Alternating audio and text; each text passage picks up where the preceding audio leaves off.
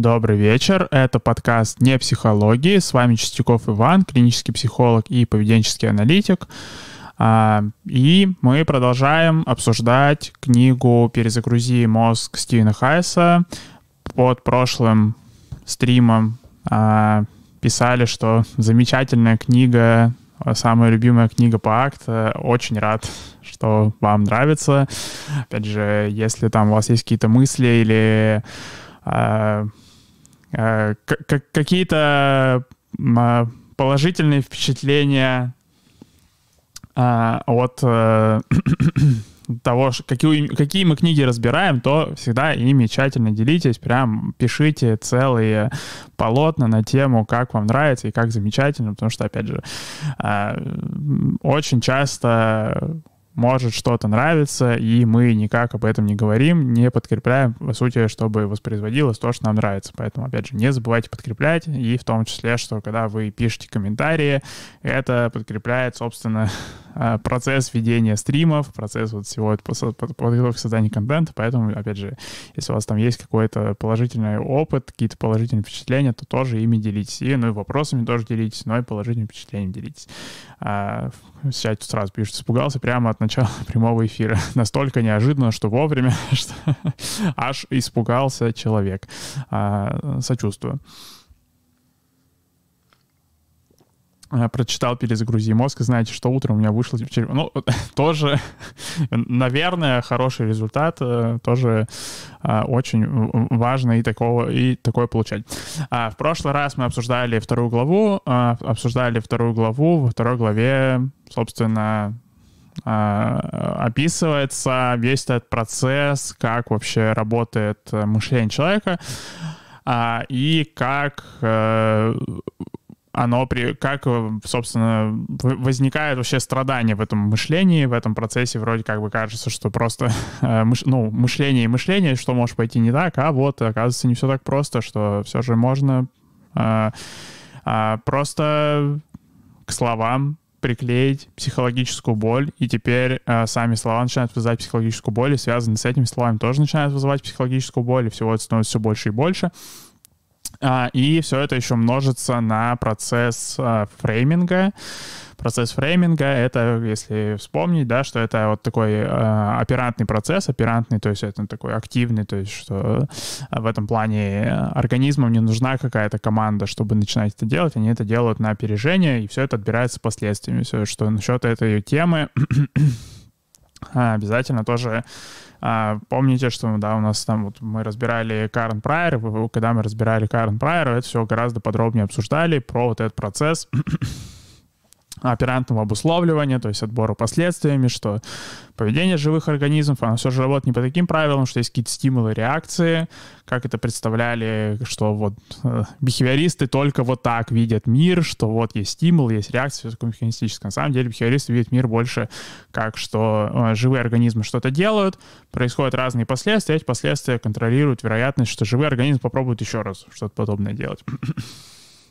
И в этом плане одна из активностей, которой люди заняты двадцать четыре на семь, это как раз-таки процесс фрейминга, генерации новых слов из уже существующих слов, то есть какие-то простраивания связи между словами, что вроде как выглядит сильно похожим на обычную логику, но это, опять же, отличается от обычной логики тем, что это такой активный именно процесс. То есть организмы не дожидаются, пока их спросят, что каких тут фраз не хватает, они сами их достраивают, ну и, соответственно, если хоть к одной из этих фраз прикручена какая-то психологическая боль, то теперь эти все слова, они заражены этой психологической болью.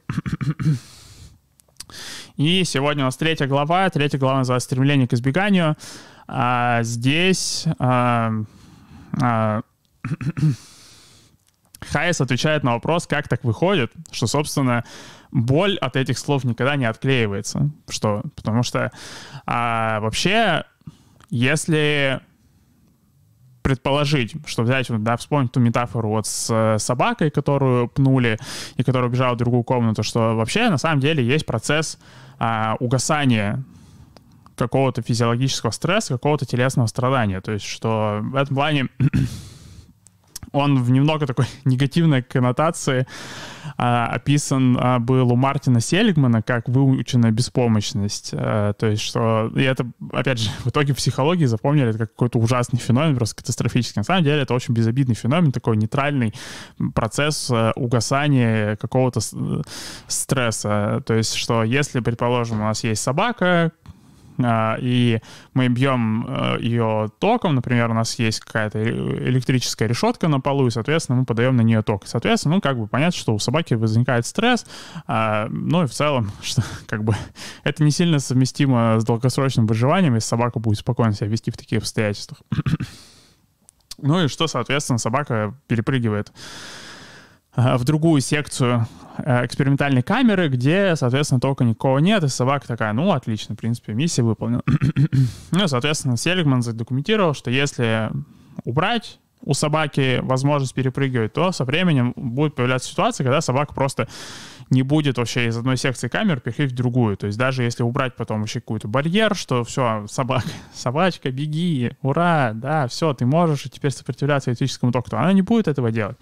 А, и что это Селигман назвал феноменом выученной беспомощности. Что на самом деле здесь происходит? Здесь в краске, ну, просто угасла, по сути, реакция. То есть, потому что на самом деле у собаки и какой-то физиологический стресс электрошок перестанет вызывать. То есть на самом деле возможность адаптации живых организмов к какому-то страданию, она безгранична, что а, есть на эту тему еще исследования на тему, что а, если, как вот мы там обсуждали тоже, почему, например, а, какие вообще возникают проблемы, если применять какое-нибудь принуждение или наказание для изменения поведения, что если не делать это мгновенно, резко, вот с очень высокой интенсивностью, то на самом деле тоже идет, запускается процесс адаптации, что есть исследования, что если, например, взять голубя и формировать у него поведение какими-то сильными ударами тока, то все будет идти эффективно. Если слабыми и постепенно увеличивать интенсивность, там можно потом зажарить этого голубя, в принципе, будет, и он все равно будет продолжать клевать кнопку, которую вроде не должен клевать, потому что вот что из-за того, что постепенно шло, шло увеличение интенсивности,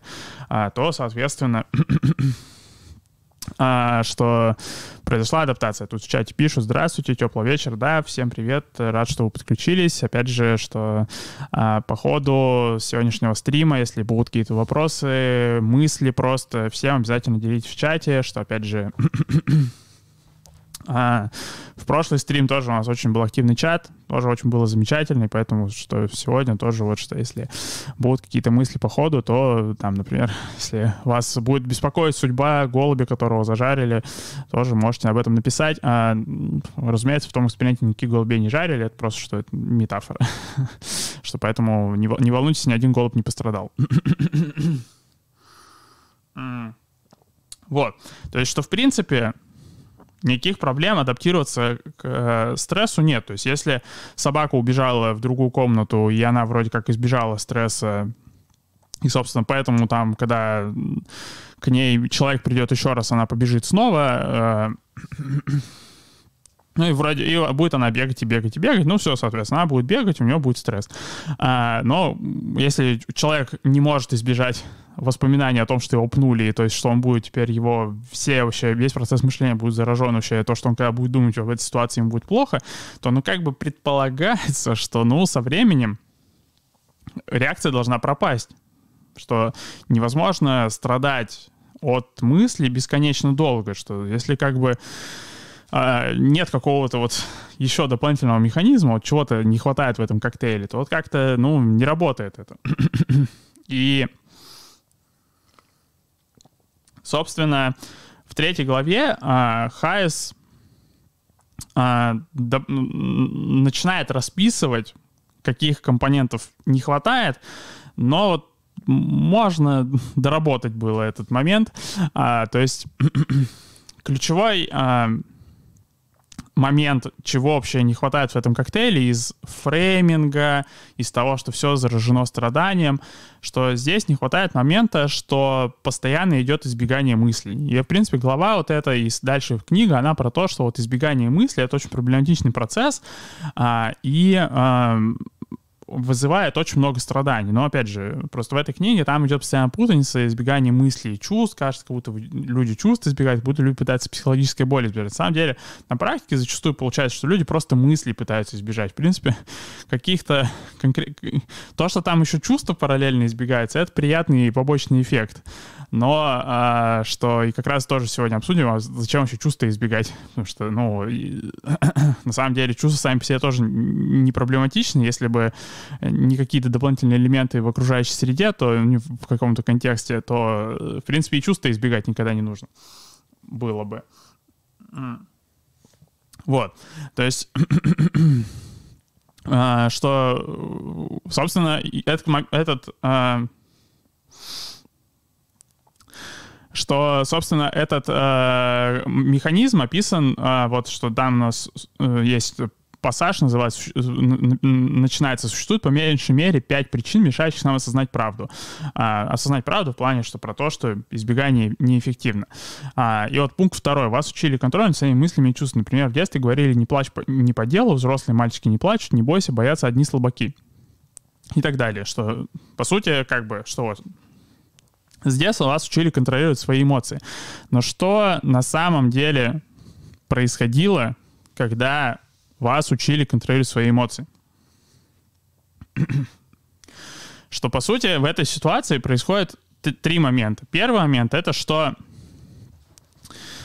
а, окружающие взрослые люди, которые общаются с ребенком, они начинают путать телесные страдания, вызывающие его социальный контекст. Можно этот процесс называть э, овеществлением мысли. Этот термин можно встретить в контексте вообще терапии обсессивно-компульсивного расстройства, но на самом деле многие элементы акта, они очень сильно похожи на, э, такую, к, на терапию обсессивно-компульсивных расстройств, потому что вообще, на самом деле, э, это один из ключевых элементов обсессивно-компульсивного расстройства, это постоянно путаница между мыслями и реальными событиями. Что, например, э, ну, классический пример э, обсессивно-компульсивного расстройства — это, например, боязнь э, подумать, убить кого-то, потому что если подумаешь кого-то убить, ну, гарантированно убьешь. Ну, как бы там, в принципе, все понятно. Это дорожка проторенная, что я сейчас подумаю, что я случайно возьму нож, я посмотрю на нож, подумаю, что я хочу этим ножом порезать свою мать, и, собственно, пойду порежу, и, и порежу ее, собственно. Что, и, то есть, по, по сути, боль, ну, огромная часть терапии обсессивно-компульсивного расстройства, она выстроена вокруг вот работы с тем, что это не так работает, чтобы у пациента появился этот опыт, у клиента, у пациента, что а, вот этот опыт, что если он что-то подумает, это не значит, что это случится сразу же. То есть в этом плане вот обсессивно-компульсивное расстройство, этот механизм просто на максимум выкручен, он как кристально чисто исследован, там вот есть этот термин а, овеществление мыслей, что кажется, что, собственно, мысли — это и есть страдание. То есть, например, а, самая, возможно, хорошая метафора вот этого процесса — это когда дети приходят в кабинет стоматолога, им говорят, что сейчас будет больно, и дети начинают бояться, что... Начинается путаница, что а, взрослым кажется, что проблема в том, что ребенок телесно а, боится, а, но на самом деле, а, точнее как, а, им кажется, что проблема в том, что ребенок словесно боится, на самом деле проблема в том, что ребенок телесно боится, но, соответственно, когда его пытаются словесно уговорить телесно не бояться, то типа начинается проблема. То есть это как раз-таки вот когда мы обсуждали, да, на а, первом стриме еще, что вот эту вот разницу между психологической болью, реальной болью, а, вербальными стимулами, а, реальными стимулами, то есть что... Uh, у ребенка возникает психологическая боль, когда ему сказали про то, что ему сейчас будет больно, uh, ну, соответственно, родителям uh, кажется, что проблема не в том, что ему сказали, что будет больно, а в том, что у него психологическая uh, боль uh, возникла при этой мысли, но как бы они начинают это чинить через то, что накидывают ему дополнительных слов, по сути, и, соответственно, что как бы они начинают воевать со словами, а не с его... ощущениями, и как бы очень все сложно получается, и абсолютно непонятно, а, что... насколько этот процесс весь э, запутанный и вводящий в заблуждение, даже вот э, может быть понятно, потому насколько я сейчас объясняю, тоже может быть ничего не понятно, типа, что тут какая-то реальная боль, психологическая боль, нужно все это как-то совместить, и что, ну вот, ну что, то есть... Э, Когда э, детям говорит, говорят, что э, им сейчас будет больно, сейчас будет какая-то медицинская процедура, то дети, соответственно, параллельно с тем, что им, собственно, физиологическим, физиологический стресс начинается, они начинают сопротивляться словесно лечению. Соответственно, родителям кажется, что проблема в том, что э, дети словесно сопротивляются. На самом деле проблема в том, что дети физиологически страдают, но они пытаются их физиологическое страдание подчинить через то, что они их уговаривают словами на то, чтобы продолжить лечение. Соответственно, вот как раз это все вот про вот этот механизм, который, опять же, в этой главе обсуждается, про путаницу телесного страдания, вызывающую его мысли, про обесчисление мысли. Так, а, а если корреляция с частотой мыслей о чем-то и вероятностью сделать это, продажа же завязана на том механизме, чтобы чаще показывать какую-то вещь, чтобы ее купили. Ну, показывать какую-то вещь и а, частота мысли — это разная вещь, что все же...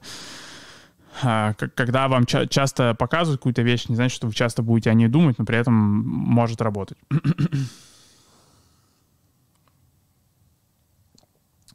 а- Там еще пишут, э, э, ну, потому что объяснить про то, как связаны слова с помощью других слов, довольно сложно. Можно было бы объяснить лучше и без слов, но то это уже было бы сделано. Ну, да, то есть, ну, да... Э- Потому что вообще в целом, вы, когда мы обсуждаем всю эту тему, это абсолютно нормально, что мы, во-первых, по кругу будем возвращаться к каким-нибудь темам, потому что, опять же, в целом тема сложная именно вот из-за того, что здесь параллельно происходят два процесса. Параллельно происходит вербальный процесс, параллельно происходит такой невербальный поведенческий процесс. И это оба, и это оба поведенческие процессы, они работают по абсолютно тем же правилам, но они идут параллельно друг с другом, что а, в этом плане еще в анализе поведения есть для этих случаев концепты, а, то, что называется контролируемые контекстом поведения и контролируем правилами поведения. Вот что, ну, я, опять же, если вспомнить, да, что мы обсуждали, что вообще работа Хайеса началась с того, что он интерпретировал вообще мысли как правило, как вербальный дискриминативный стимул. Вот. То есть, что, по сути, когда... В детстве детям говорят «не плачь, не по делу», взрослые мальчики не плачут, не бойся, боятся одни слабаки, а, то, по сути, это вот, что это как бы попытка а, закрыть какое-то вербальное сопротивление ребенка словами, которые вроде как бы отсылают к его физиологическому страданию, но... Тут все, все процессы путаются. В чем проблема? То в физиологическом страдании, в том, что ребенок вообще сопротивляется, собственно, словесно каким-то инструкциям, что, например, там, ребенку говорят, что ему нужно ложиться спать, он начинает плакать, и начинается путаница, что, что изначально... И с ним начали говорить на тем, чтобы он лег спать, но он начал плакать, и все забывают, что нужно было положить его спать, и начинают делать, чтобы он перестал плакать, но при этом продолжает с ним разговаривать, он начинает говорить какие-то реплики в ответ, и с ним начинает вступать в какую-то перепалку, то есть что вот э, как бы... начинается вот эта вот странная шиза такая, но как бы она вся идет из предпосылки, что то, что он плачет, это настолько же реальная проблема, как то, что он словами сопротивляется взрослым, что он не просто сейчас плачет, а это как бы он, по сути, ведет беседу таким образом. А, вот, соответственно, один момент — это вот это осуществление мыслей, а, то есть что его мысли о том, что он не хочет спать, это, собственно, есть причина, почему он плачет, и, соответственно, чтобы там решить проблему с тем, что он плачет, нам нужно решить проблему с тем, что он не хочет спать, что он говорит, что он не хочет спать, соответственно, начинается перепалка на тему, что он не хочет спать, что как бы, соответственно, создает у ребенка впечатление, что, собственно, причина того, что он плачет, это то, что он не хочет спать.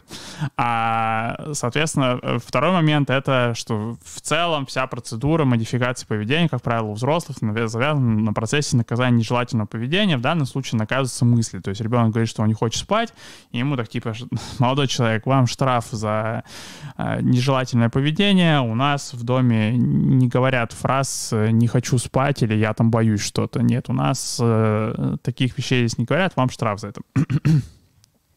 Но при этом, опять же, в принципе, окей, как бы, э, если бы э, все, то есть если бы, вот, по сути, опять же, весь механизм психологического расстройства можно было описать вот как механизмами, что, вот, что у нас есть телесное страдание, у нас есть окружающие люди, которые путают мысли, вызывающие это страдание, с самим страданием, а у нас есть практика наказывать нежелательное поведение, что, как всегда, модификация нежелательного поведения происходит через принуждение, что, опять же, Карен, ссылается Карен Прайер, что если бы, по крайней мере, это все делали не через наказание, то уже было бы лучше. А, ну, то есть, если бы это были все механизмы, тоже проблем бы не было. То есть, по сути, просто у нас был бы ребенок, которого, ну, задавили просто. То есть, у него не было бы психологического расстройства, потому что, ну... он просто реально бы не думал какие-то определенные вещи. Потому что, ну, в принципе, если систематически давить, чтобы там человек не думал какие-то вещи, ну, в принципе, можно задавить на самом деле, что все же начнут эти мысли вымирать. Просто на практике, как правило, все же... вот этот процесс давления, он не систематический, не последовательный. И, по сути, происходит, с одной стороны, наказание вот какой-то конкретной мысли, какого-то конкретного высказывания, но при этом параллельно подкрепляется в целом процесс фрейминга. То есть, например, как это может выглядеть? Что у нас есть ребенок, который говорит, что не хочет спать, и плачет параллельно. Соответственно, взрослые начинают решать проблему, что он плачет, через наказание его мысли, что он не хочет спать. И как бы, ладно, все, в принципе, ну, просто придерживайтесь этого плана, добивайте ребенка до конца уже, может быть, получится. Но нет. А, они начинают говорить ему какие-то реплики, он говорит какие-то реплики в ответ, например, они такие, типа, что там, а, что... Не, не плачь, не по делу. И ребенок им в ответ так, что да это не, не по делу, это я спать хочу, вы не понимаете, я хочу играть или что-то такое. И начинается перепалка, по сути, что взрослые начинают дополнительно какие-то фразы вкидывать в этот разговор, и, по сути, что это идет? Это идет как раз подкрепление фрейминга. То есть, чтобы ребенок, когда он каждый раз, когда он а, замечает, что он начинает плакать, чтобы он начинал вот этот процесс подготовки к тому, что сейчас будут с ним вести вот такую беседу на тему того, что он сейчас плачет. Соответственно, нужно уже сразу продумать, а что ты вообще плачешь? Нужно сразу оправдаться, нужно сразу защититься, нужно сразу все эти реплики нагенерировать на всякий случай, потому что мало ли могут обратиться. И, соответственно, с точки зрения, что... А- сами эти реплики уже вызывают физиологическое страдание как раз-таки, и вот это происходит этот процесс, что вот это как раз-таки угасание, угасание стресса не происходит. То есть не происходит этого процесса, когда а, контакт организма с каким-то стимулом настолько длинный, что, в принципе, стресс угасает, что вот как вот этого выученной беспомощности по Селигману не происходит. А, то есть... что это все происходит как раз-таки потому, что а, постоянно... с одной мысли приходится скакать на другую мысль, потому что окружающие постоянно вызывают на этот процесс, что постоянно окружающие, из-за того, что, опять же, им кажется, что проблему физиологического страдания можно решить просто беседой, можно решить новыми мыслями, соответственно, постоянно а, окружающие вызывают на новые и новые реплики, то есть, по сути, накидывают новые-новые стимулы. А для процесса угасания, для процесса угасания от физиологического страдания, телесного страдания, психологической боли, а, все же нужно, чтобы контакт со стимулом не прекращался. Что все же, если контакт со стимулом прекращается, то как бы угасание не происходит. А, то есть, и опять же, вот если вернуться в метафору вот, с кабинетом стоматолога, то что, опять же, вот что э, дети, на самом деле, когда приходят к стоматологу, они боятся не боли. Что а, а, с, с, саму а, с, сама по себе боль потом где-то в будущем там случится. И на самом деле, что а, за, зачастую там процедура не, недостаточно как-то упорядочена, чтобы дети прям вот настолько строго могли а, предсказать, что сейчас будет конкретно больно. Что а, на самом деле дети, как правило, начинают бояться, когда они начинают говорить, что сейчас что-то сделают. Соответственно, когда уже начинают говорить, там уже понятно, в принципе, из этого можно предсказать, что сейчас, собственно, что-то сделают и будет больно. А, но почему...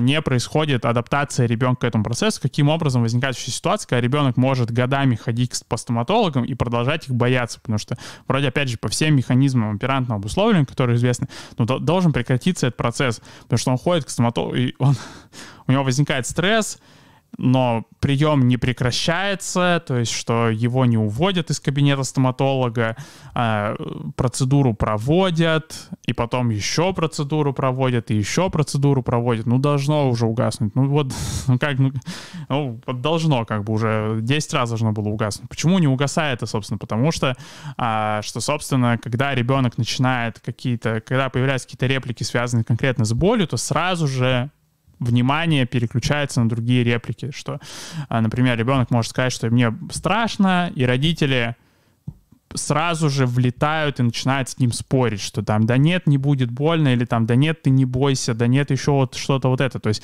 начинается борьба не с чувствами, то есть взрослые просят контролировать ребенка не чувства, они, бросят, они просят только контролировать свои мысли, по сути. Они, просят, они по сути, говорят ему, что а, все классно, видно, что у тебя телесное страдание, видно, что у тебя есть психологическая боль, просто не думай о боли, давай. Что как раз-таки это возвращается вот тоже к... Вот к метафоре с прошлой главы про бассейн с акулами, над которым вы с полиграфом висите, если вы там случайно у вас на полиграфе будет стресс, то вас вы, выкинут в бассейн, что, по сути, ребенок попадает в ситуацию, где а, все говорит о том, что неплохо было бы, ну, то есть с точки зрения фрейминга, как все как бы указано на то, что было бы неплохо вообще поговорить о том, что мне сейчас будет больно, но если ты об этом скажешь хотя бы один раз, если вот ты хоть как-то намекнешь взрослым, что ты вот у тебя вот такая реплика появилась, то они тебе скажут, чтобы ты об этом не думал. И, соответственно, что... ребенок пытается решить эту сложную задачку, перебирает, ну, соответственно, реплики летают, летают, летают, и ни к одной из них адаптации не происходит, и ребенок поэтому может просто часами сидеть стрессовать, потому что постоянно, каждый раз, когда он э, все, разговор возвращается к тому, что ему сейчас плохо, раз, взрослые именно на его мысли начинают реагировать, типа, накидывать ему новые мысли, то есть его тело буквально не может адаптироваться просто к мысли самой, что, типа, ему сейчас плохо будет. Что если бы ему просто дали посидеть с этой мыслью, он бы уже адаптировался наконец и мог бы нормально прийти к стоматологу, но взрослые буквально не дают ему это сделать. И что, опять же, что это не контроль чувств, это контроль мысли именно. То есть вообще вся терапия принятия ответственности, вся эта книга, везде, где вы видите, что там про контроль чувств что-то идет, какая-то речь, что на самом деле всегда полезно учитывать, что это всегда контроль мыслей, что вся вообще проблема, которая обозначает терапия принятия ответственности, это что люди постоянно пытаются контролировать свой поток мышления, какие реплики вообще появляются, чтобы случайно э, не появилась реплика, к которой привязана психологическая боль. Что... э, в этом плане еще, что, например, э, в первой даже главе еще... В, в, пер, в первой главе еще, что э, получается, э, там Хайес приводил пример с диссоциацией, и что вот обычно, например, тоже кажется, что диссоциация — это именно контроль, про контроль чувств, то есть что, что во время диссоциации э, человек пытается отстраниться от своих чувств. На самом деле, опять же, там, во время диссоциации человек пытается отстраниться от, от от мысли о своих чувствах. То есть он, по сути, пытается лишний раз не описывать, что с ним вообще происходит, чтобы, соответственно, случайно не почувствовать это. А, но как бы ключевой процесс, опять же, это а, контроль мыслей. А, так. Есть документальный фильм со Скиннером, где демонстрируют процедуру с прикладного анализа, предварительный прием стоматолога, который помогает спокойно принять укол обезболивающим э, на приеме. Ну, э, да, в принципе, что это, опять же, все к вопросу про то, что если продлить просто контакт с, э, со стоматологом, то на самом деле, опять же, реакция должна угаснуть. Но, опять же, если случайно эту процедуру реализовать так, что вы приводите ребенка на предварительный прием к стоматологу и начинаете с ним там спорить, что он такой, типа, так а во мне во время реального приема, ну, что, предположим, этому ребенку больше четырёх лет, и что он, в принципе, уже знает примерно, как мир работает, что он знает, что его привели на предварительный прием, что он знает, что будет реальный прием. Он такой, типа, так а я же на реальный прием... Да, я же, типа, я знаю, что мы сейчас ничего делать не будем, а я же, когда на реальный прием-то приду, мне же больно будет. И родители такие, типа, ну, а ты не думай об этом, ты не думай, ну, что вот, э, в принципе, и, и если начать, опять же, с ребенком спорить на тему, что там ему не будет больно, то, в принципе, можно любую процедуру предварительного приема запороть. Но да, на самом деле А, так, в принципе, если водить ребенка на приемы к стоматологу вне контекста, то тоже. А, может быть полезно. А, да. а, вот. А, и, да, и опять же, вот, что просто вообще... В этой главе вот такая идет кульминация вот этой путаницы концептов борьбы с мыслениями, борьбы с чувствами, что, соответственно, просто прям это здесь уже проблема превращается, что вот опять же, что а, в, основная проблема — это контроль мыслей. Собственно, вот в этом втором пункте, что вас учили контроль над своими мыслями и чувствами, например, в детстве говорили: не плачь, не по делу, взрослые мальчики не плачут, не бойся, боятся одни слабаки, что на самом деле это процедура контроля мыслей, а не контроля чувств. Что процедура контроля чувств в этом плане не может быть вербальный, что а, ваш, ваши родители не могли вас словами уговорить контролировать свои чувства. Это, это так не работает просто. А, да. А, и почему, опять же, это важно, вот про это разделение контроля мыслей, контроля чувств, что на самом деле идет речь про контроль мыслей всегда, что, про контроль вербальных событий, что ее это очень много времени тратится, и причем, опять же, почему это не работает, потому что параллельно с этим, параллельно с тем, что наказываются какие-то мысли, идет подкрепление вот именно процесса генерации, самого процесса генерации мыслей, соответственно, это как бы, это как... В какой-то мере можно, опять же, метафорически это писать, как, я не знаю, тушить костер керосином. Ну, как бы очень эффективно. То есть, как бы технически вы когда что-то наливаете поверх огня, сиюминутно количество огня становится меньше. Даже если то, что вы налили, это керосин. То есть, но как бы из-за того, что керосин начинает вступать в реакцию, собственно, он разогревается и начинается, собственно, его воспламенение, то, ну, как бы в целом костера больше становится. То есть, что, опять же, когда, например, с... то есть, потому что, опять же, что вот эти все психологические проблемы, они, у них есть строгая преемственность между тем, что происходит в детстве. И преемственность не в том плане, что все проблемы из детства, а что, ну, их можно продемонстрировать на примере, как вообще взрослые общаются с детьми. А, что, потому что, собственно, потом, когда люди вырастают, механизмы остаются те же самые, только просто все более такое накрученное, что гораздо больше элементов в этом становится, механизмы базово остаются прежними. То есть, что когда а, а, у, когда есть какая-то процедура принуждения, и ребенок начинает на нее сопротивляться, и, и родители вступают с ним в перепалку, то вот, что они как бы с одной стороны наказывают какие-то конкретные высказывания ребенка, то есть они как бы заливают пожар керосином, и, и вроде как бы локально что-то на микросекунду немного огня становится меньше, но в то же время они пора... подкрепляет этот процесс сам вот этого вербального поведения, вот этого общения, коммуникации, фрейминга, что ребенок учится достраивать какие-то новые фразы на ходу, генерировать их, соответственно, то есть, по сути, пожар заново разгорается, и, собственно, поэтому все вот избегание неэффективно.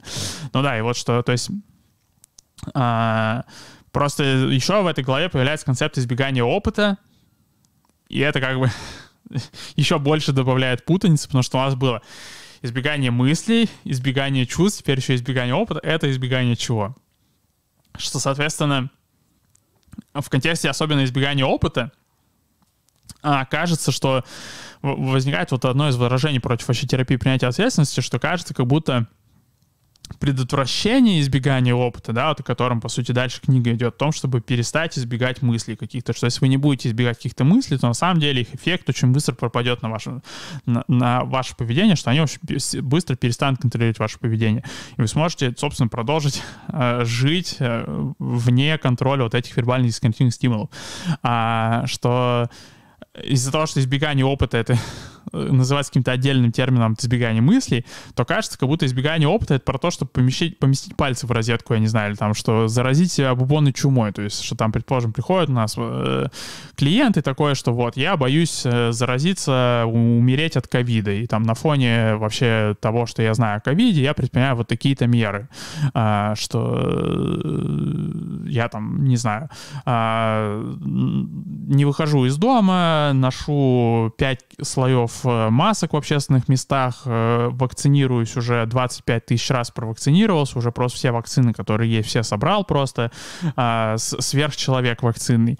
А, ну и вот и кажется, что, то есть, когда мы начинаем обсуждать с этим клиентом, что «здрасте, а знаете, вам неплохо было бы, возможно, перестать избегать вообще опыта страха ковида», то кажется, как будто мы предлагаем ему, что ну вот, здрасте, выходите на улицу, теперь вы обнимаетесь со всеми прохожими, облизываете все поручни, и, в общем, если, если вы после этого всего еще не заболеете ковидом, то как бы посмотрим, как у вас все это будет.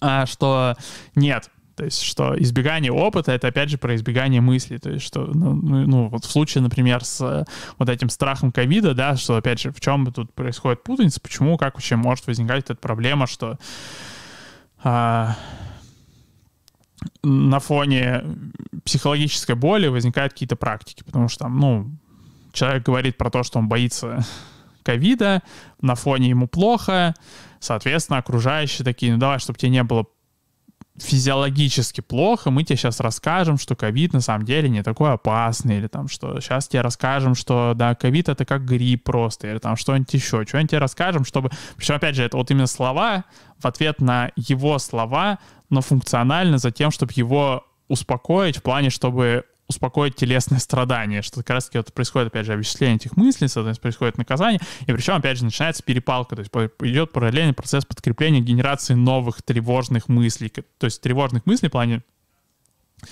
мыслей, которые вызывают сами психологическую боль новые. А...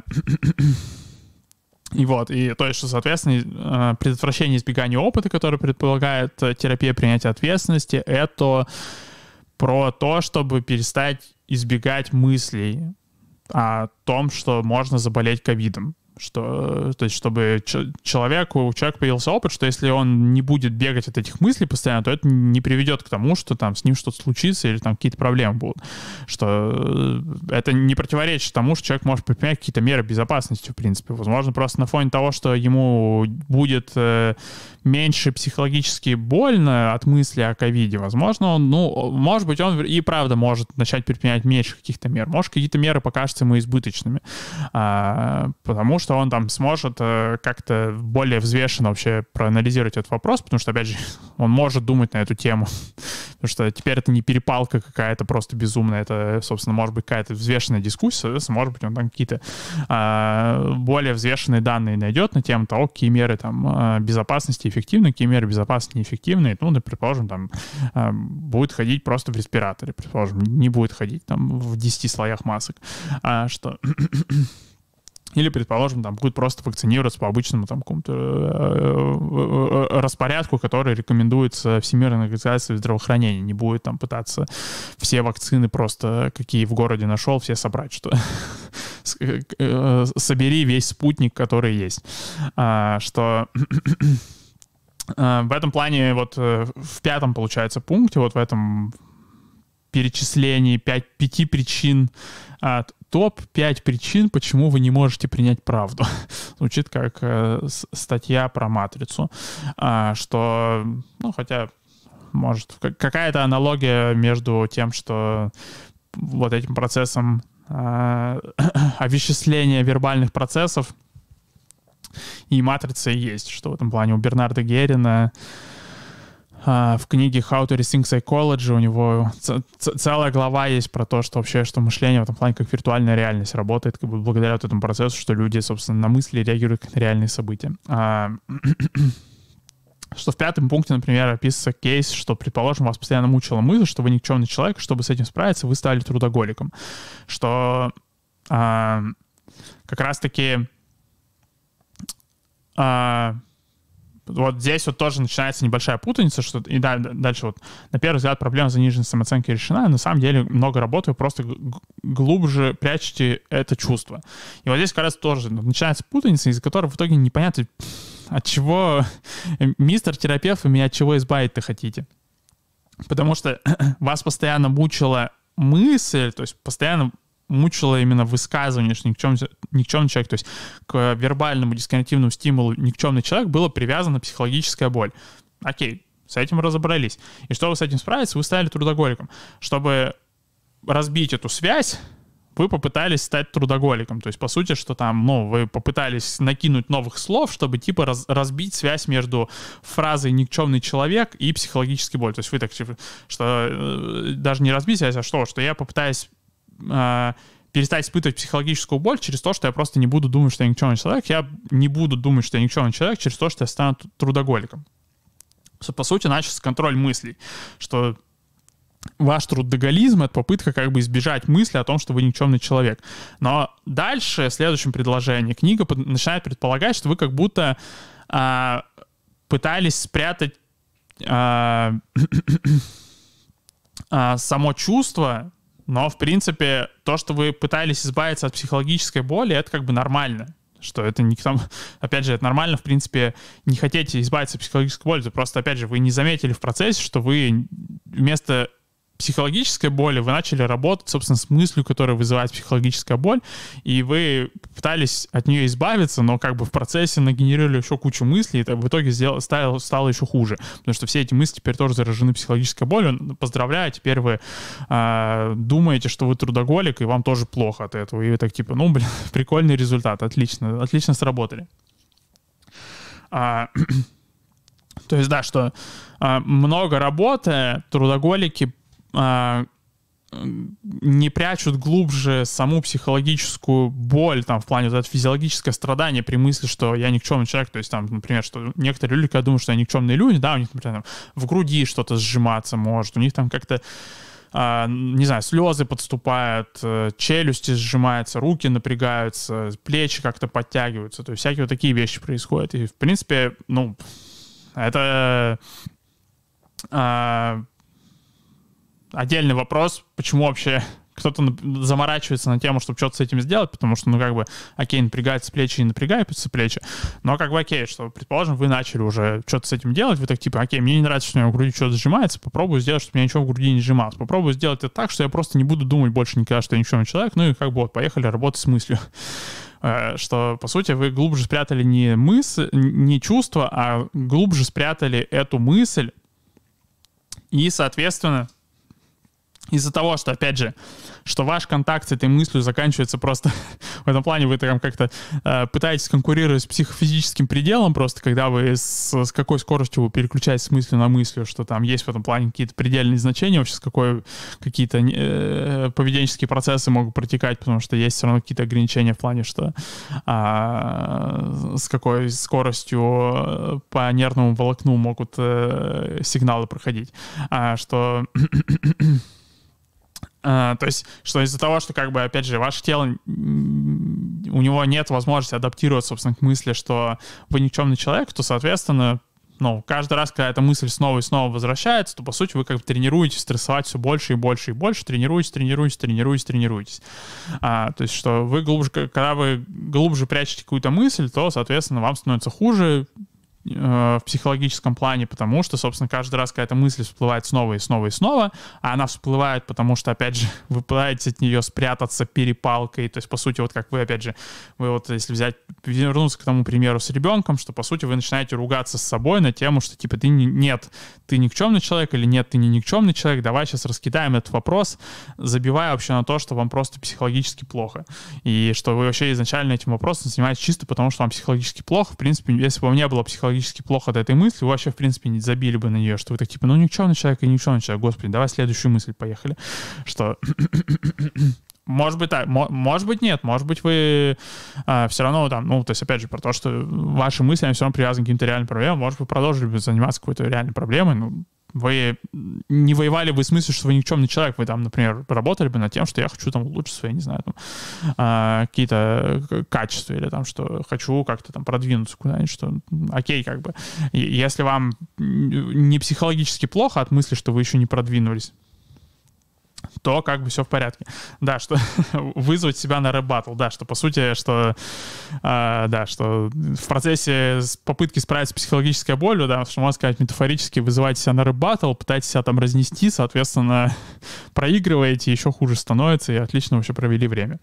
А, вот, то есть, что... идет постоянно эта перепалка, соответственно, ни к, ни к одной мысли адаптироваться нельзя, соответственно, все хуже и хуже становится. А, Но Вообще, один момент, да, который я тут упустил во всей этой схеме, это а вообще какое окружающим дело до моих физиологических процессов, что, ну окей, вот предположим, я ребенок, и у меня есть физиологический стресс, а родителям-то моим какое дело до этого? Ну как бы там, не знаю, мне страшно и страшно, больно и больно, то есть в чем как бы проблема? Для, тут нужно учесть, что вообще ваши эмоции, они не совсем ваши. То есть, на самом деле, э, это тоже сложный вопрос, потому что обычные эмоции представляют, что... То есть, и это, кстати, вот м, тоже... Там, получается, в начале главы есть, что про то, что вот, что вы там во второй главе перечислили свои способы справиться с психологической болью и убедились, что они не работают и они неэффективны. А, что если бы вы разрешили психологическую боль, то, в принципе... или там, ну, что если бы у вас психологическое такое телесное страдание слабло, то, в принципе, вам стало бы лучше. А на самом деле, реальные кейсы, люди зачастую не признают, что им телесное страдание не нужно, что бывает всегда какая-нибудь побочная логика по типу, что, я не знаю, там, тревога защищает меня от чего-то, а, не знаю, там, подавленность и отчаяние, они там как-то стимулируют креативность, то есть всякие вот такие вещи существуют в природе, это бывает, что, ну и, собственно, опять же, что... Вот в этом процессе примирения с психологической болью, что там можно увидеть в психологической литературе то, что накидывает, что там стресс вам полезен, я не знаю, тревога делает вас более каким-то внимательным, осторожным и всякими такими вещами. Нет, эмоции не для этого нужны. Они эмоции не нужны не для того, чтобы вы были более осторожным или чтобы вы там проработали какие-то чувства или там позаботились о себе, какие-то сигналы вам посылают. Нет, эмоции посылают сигналы окружающим. То есть, что эмоции — это все же вербальное поведение в том плане, что оно нацелено на других людей. То есть, как вообще... То есть, если вот представить, например, ситуацию, что вы бежите от медведя, то на самом деле... эмоции даже мешать вам будут. Это вот примерно ситуация, как с чайками. То есть чайки, когда слетаются на еду, они начинают орать. И на самом деле этот крик локально может быть даже вреден чайке. Но в целом он невероятно полезен, потому что он привлекает других чаек, и, соответственно, в целом как бы выживаемость вида растет. Что, то есть, когда вы бежите от медведя, вам личные эмоции вообще не нужны. Вам лучше с, с максимально холодной головой бежать просто. То есть, и для того, чтобы бежать от медведя, вам не нужно стрессовать. Вы... Это, в этом плане это поведение, которое контролируется историей выживания и контекстом. Для него не нужны какие-то вот такие проксимальные механизмы, чтобы типа заставить вас бежать от медведя. Вы просто видите медведя и бежите. Что в этом плане это как бы рефлекторная реакция. Она даже не, может не сопровождаться, опять же, каким-то физиологическим стрессом. Что просто у вас что-то движется, вы избегаете этого. А откуда тут вообще берутся эмоции? Эмоции тут берутся оттуда, что, предположим, вы бежите по лесу, и вы не единственный человек на природе, не единственный человек в мире, что еще другие люди в природе существуют. И нужно было решить э, нашему виду сложную логистическую задачку. Как сделать так, чтобы, э, когда другие люди вас увидят, они тоже побежали от медведя, не дожидаясь, пока они увидят самого медведя. Потому что если они дождутся, пока они увидят медведя, их шансы на выживание сильно снизятся, потому что медведи невероятно быстро бегают. Это очень тяжело убежать от медведя пешком. А, соответственно, они как бы в идеале должны видеть приближение медведя сильно заранее. И, соответственно, как это решается? Это решается так, что они просто смотрят на ваше лицо, на вашем лице ужас, и они так типа... не вникая даже, что там происходит, они просто начинают бежать. То есть, что, э, по сути, почему, например, родители вообще заморачиваются на тему, что у их ребенка какие-то эмоции появляются. Не потому, что они такие, типа, о, господи, нет, блин, мы такие невротики, не хотим, чтобы у нас у ребенка были эмоции. На самом деле, это как бы вне контекста и вне кон- контекста применяемых вот конкретных педагогических каких-то практик сомнительных. Это как бы неплохая идея скорректировать, чтобы, например, ребенок приходил к стоматологу, и у него не было выражения лица, как будто его в пыточную привели, что ну как бы потому что... эти эмоции, они как бы другим людям будут намекать, что типа что-то не так идет. И, соответственно, все вокруг будут напрягаться, и всем вокруг будет сложно с этим ребенком работать, потому что у него выражение лица, как будто его пытают. Что, ну, даже стоматологу тяжело, может быть, работать с ним, потому что он же видит, что у ребенка на лице что-то происходит. И как бы, ну, это... Да, как бы действительно, что вы вот просто... попробуйте прийти домой, я не знаю, предположим, вы вот в отношениях состоите, вы приходите домой, и вы просто весь вечер э, вот с каким-то вот, вот таким вот выражением лица, что вы вот так вот подавленный какой-то, вот такой вот, что вы вот, вот весь вечер вот так вот сидите, просто вот э, ваш партнер с ума сойдет просто от попыток понять, что вообще происходит и, собственно, что это сигнализирует, потому что, опять же, ваши эмоции нужны не для вас, ваши эмоции нужны для окружающих, и окружающие по вашим эмоциям пытаются выяснить, что у вас в жизни происходит, а, а, а пытаются выяснить, что у вас в жизни они происходят, потому что, собственно, то, что у вас в жизни происходит, и для них тоже важно, что как бы это важно для них информация, что если вы бежите от медведя и вам страшно, эта информация, то, что вам страшно, эта информация не для вас, вы-то знаете, что вы от медведя бежите, вы прекрасно в курсе, что эта информация для окружающих, они по вашему выражению лица должны понять, им сейчас бежать или нет, соответственно, если у вас выражение лица, кажется, как-то не соответствует вообще ситуации, которая происходит, то, соответственно, но окружающие начинают напрягаться, что, потому что, по сути,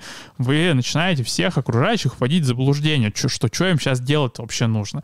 И поэтому, собственно, на самом деле люди заморачиваются на тему эмоций друг друга, что не потому, что там мы коварные злодеи, просто хотим друг друга руин делать невротиками, потому что, ну, как бы это эмоции нужны для коммуникации, они нужны, чтобы вот не спрашивая друг друга, все равно много всяких вещей узнавать, что там вы ходите радостные, все знают, окей, значит, видимо, что-то у вас классное произошло, значит, соответственно, там можно рассчитывать, что, я не знаю, там, видимо, у вас там какие-то дополнительные возможности появились, можно как-то там дополнительно с вами взаимодействовать, может быть, какие-то привлечь с вашей помощью вот тоже ресурсы, к которым вы доступ получили. Как-то, ну, в общем, что у вас страх на лице, значит, видимо, какая-то опасность приближается, значит, тоже было бы неплохо там как-то что-то подсуетиться, что...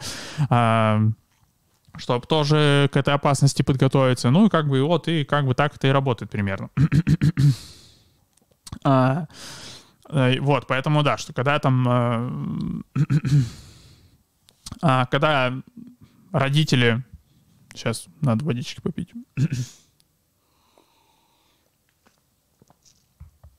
а, когда родители обращают внимание вообще на... психологическую боль ребенка, то вот они это делают за тем, чтобы, собственно, психологическая боль ребенка не мешала другим людям, которые будут, собственно, взаимодействовать с этим ребенком. Потому что, опять же, от того, что у ребенка есть психологическая боль, это самому-то ребенку, в принципе, нормально. То есть, когда, там, я не знаю, маленькие дети, например, плачут, им, им нормально. Они поплачут и потом будут заниматься другими делами. Что основ... основная проблема, что все вокруг напрягутся и будут, им будут казаться, что нужно что-то делать, видимо. Да, а, вот, но что, соответственно, а... что а... поэтому, когда... Как, когда вот, что вы, предположим, у вас есть какие-то мысли, к этим мыслям привязана психологическая боль, вы пытаетесь избежать, а, от, избежать этих мыслей, то, собственно, вы это пытаетесь сделать, потому что, собственно, окружающие, видимо, как-то намекают вам, что было бы неплохо тогда, ну, в вашей конкретной ситуации, видимо, психологическая боль, она, ну, типа, не предоставляет какой-то полезной информации, они пытаются что-то с этим сделать. А, и, собственно, один из примеров, где можно, опять же, вот увидеть этот механизм, что как вообще а, из-за того, что тревога какая-то там, или страх, или грусть, или подавленность, и что они вводят в заблуждение окружающих, а, и, собственно, они из-за этого начинают давить на мысли, которые связаны с, этой, с этими эмоциями, и таким образом создается впечатление, как будто нужно контролировать чувства, хотя на самом деле контролируются мысли. А, это... М- что в следующем параграфе, что там, который называется «Принять тот факт, что избегание опыта неэффективно», там приводится пример а, с а, человеком, который панически боится змей, и его друзья предлагают посетить зоопарк, он опасается к ним присоединиться, его ужасает мысль, что если все решат подойти к террариуму со змеями, то он не сумеет сдержаться. А... Хотя ему очень хочется пообщаться с друзьями, посмотреть на других животных в зоопарке, он находит предлог не идти с ними. А теперь поставь себя на месте человека, ответьте на следующие вопросы. Ну и там, соответственно, вопросы что, про то, что там, ну, избегание неэффективно, в общем. Но что здесь на самом деле происходит? То есть что вот что. А, друзья предлагают посетить зоопарк, а, что...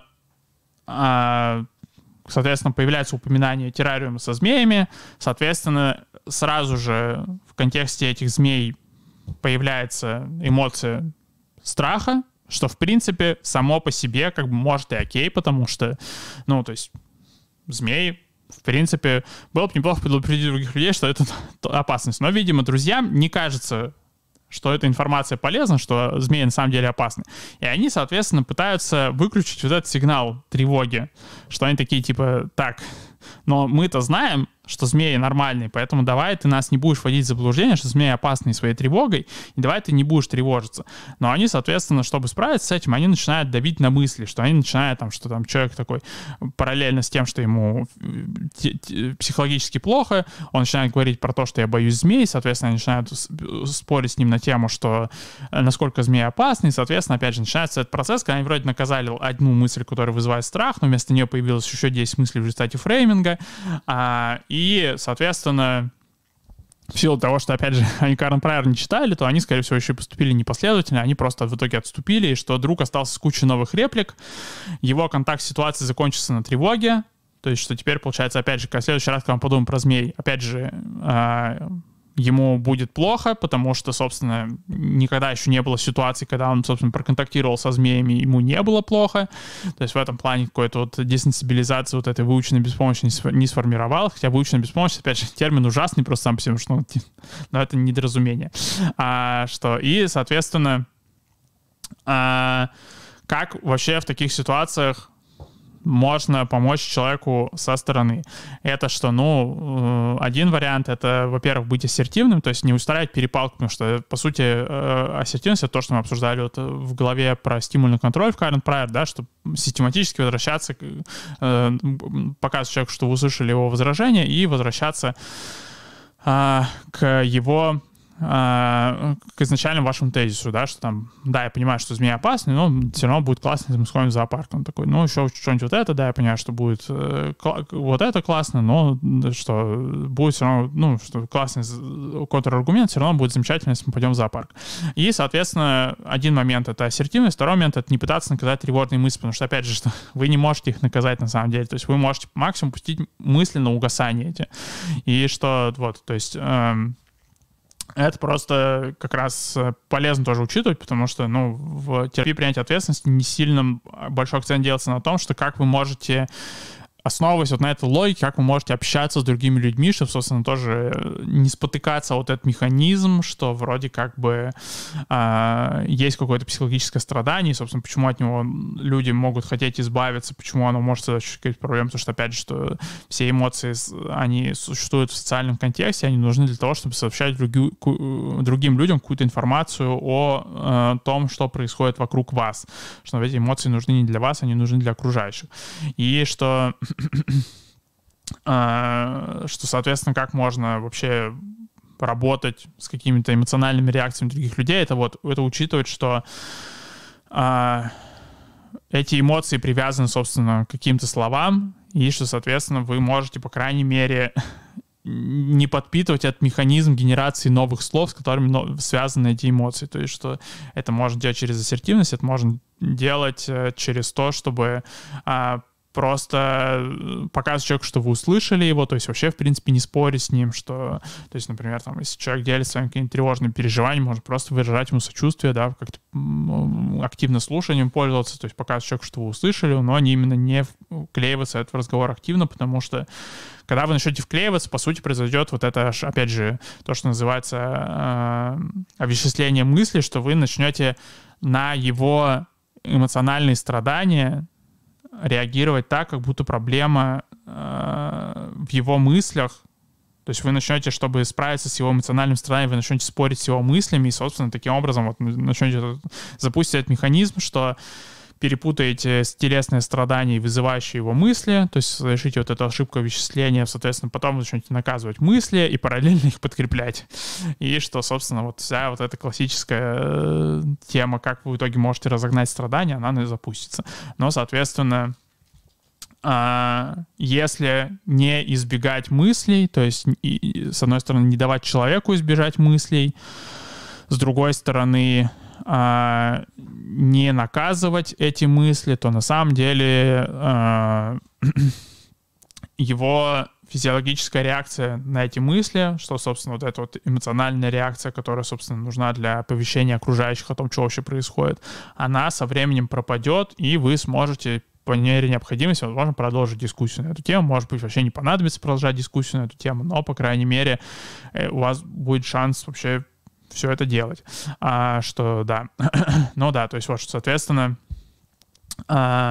ключевой какой-то тейк вообще из этой главы, вот именно в контексте нашего стрима, нашего дополнительного обсуждения, это что все же, когда в книге говорят про избегание мыслей, избегание чувств, избегание опыта, на самом деле это один и тот же процесс, это избегание мыслей, и что, собственно, вся основная вообще проблема в жизни людей заключается вот в этой борьбе с мыслями непрекращающейся, и, соответственно, книга пытается ее именно остановить, что вам достаточно просто не бороться с мыслями, уже будет лучше. То есть, да, в этом, в этом плане, что там, когда идет дальше, там, дайте себе передышку, и дайте передышку, и перестайте спорить со своими мыслями, что все, раз, разрешите себе там винить себя, я не знаю, там, думать, предск... делать какие-то мрачные предсказания, всякие такие вещи, что просто учитывайте, что, опять же, это чисто мысли, это не то, что это значит, что это правда все. А... да. Вот. И получается... В следующей главе у нас идет про отпускание. Отпускание — это как раз уже вот начинается эта работа, как можно, собственно, начать как-то примиряться вообще с какими-то мыслями, происходящими у вас. И что, собственно, как вот прекратить это избегание, опять же, избегание не опыта, да, в плане каких-то реальных событий, а избегание мыслей. Вот, поэтому, да, сегодня, опять же, у нас был активный чат, что тут от меня подкрепление за стрим, поддерживать частоту прямых трансляций, спасибо. А, да, что опять же, поэтому, если у вас будут какие-то еще вопросы или там мысли или комментарии, то обязательно на неделе их пишите, в следующий раз мы это все обсудим. А, а сегодня всем спасибо, что были со мной, и удачной недели до вторника.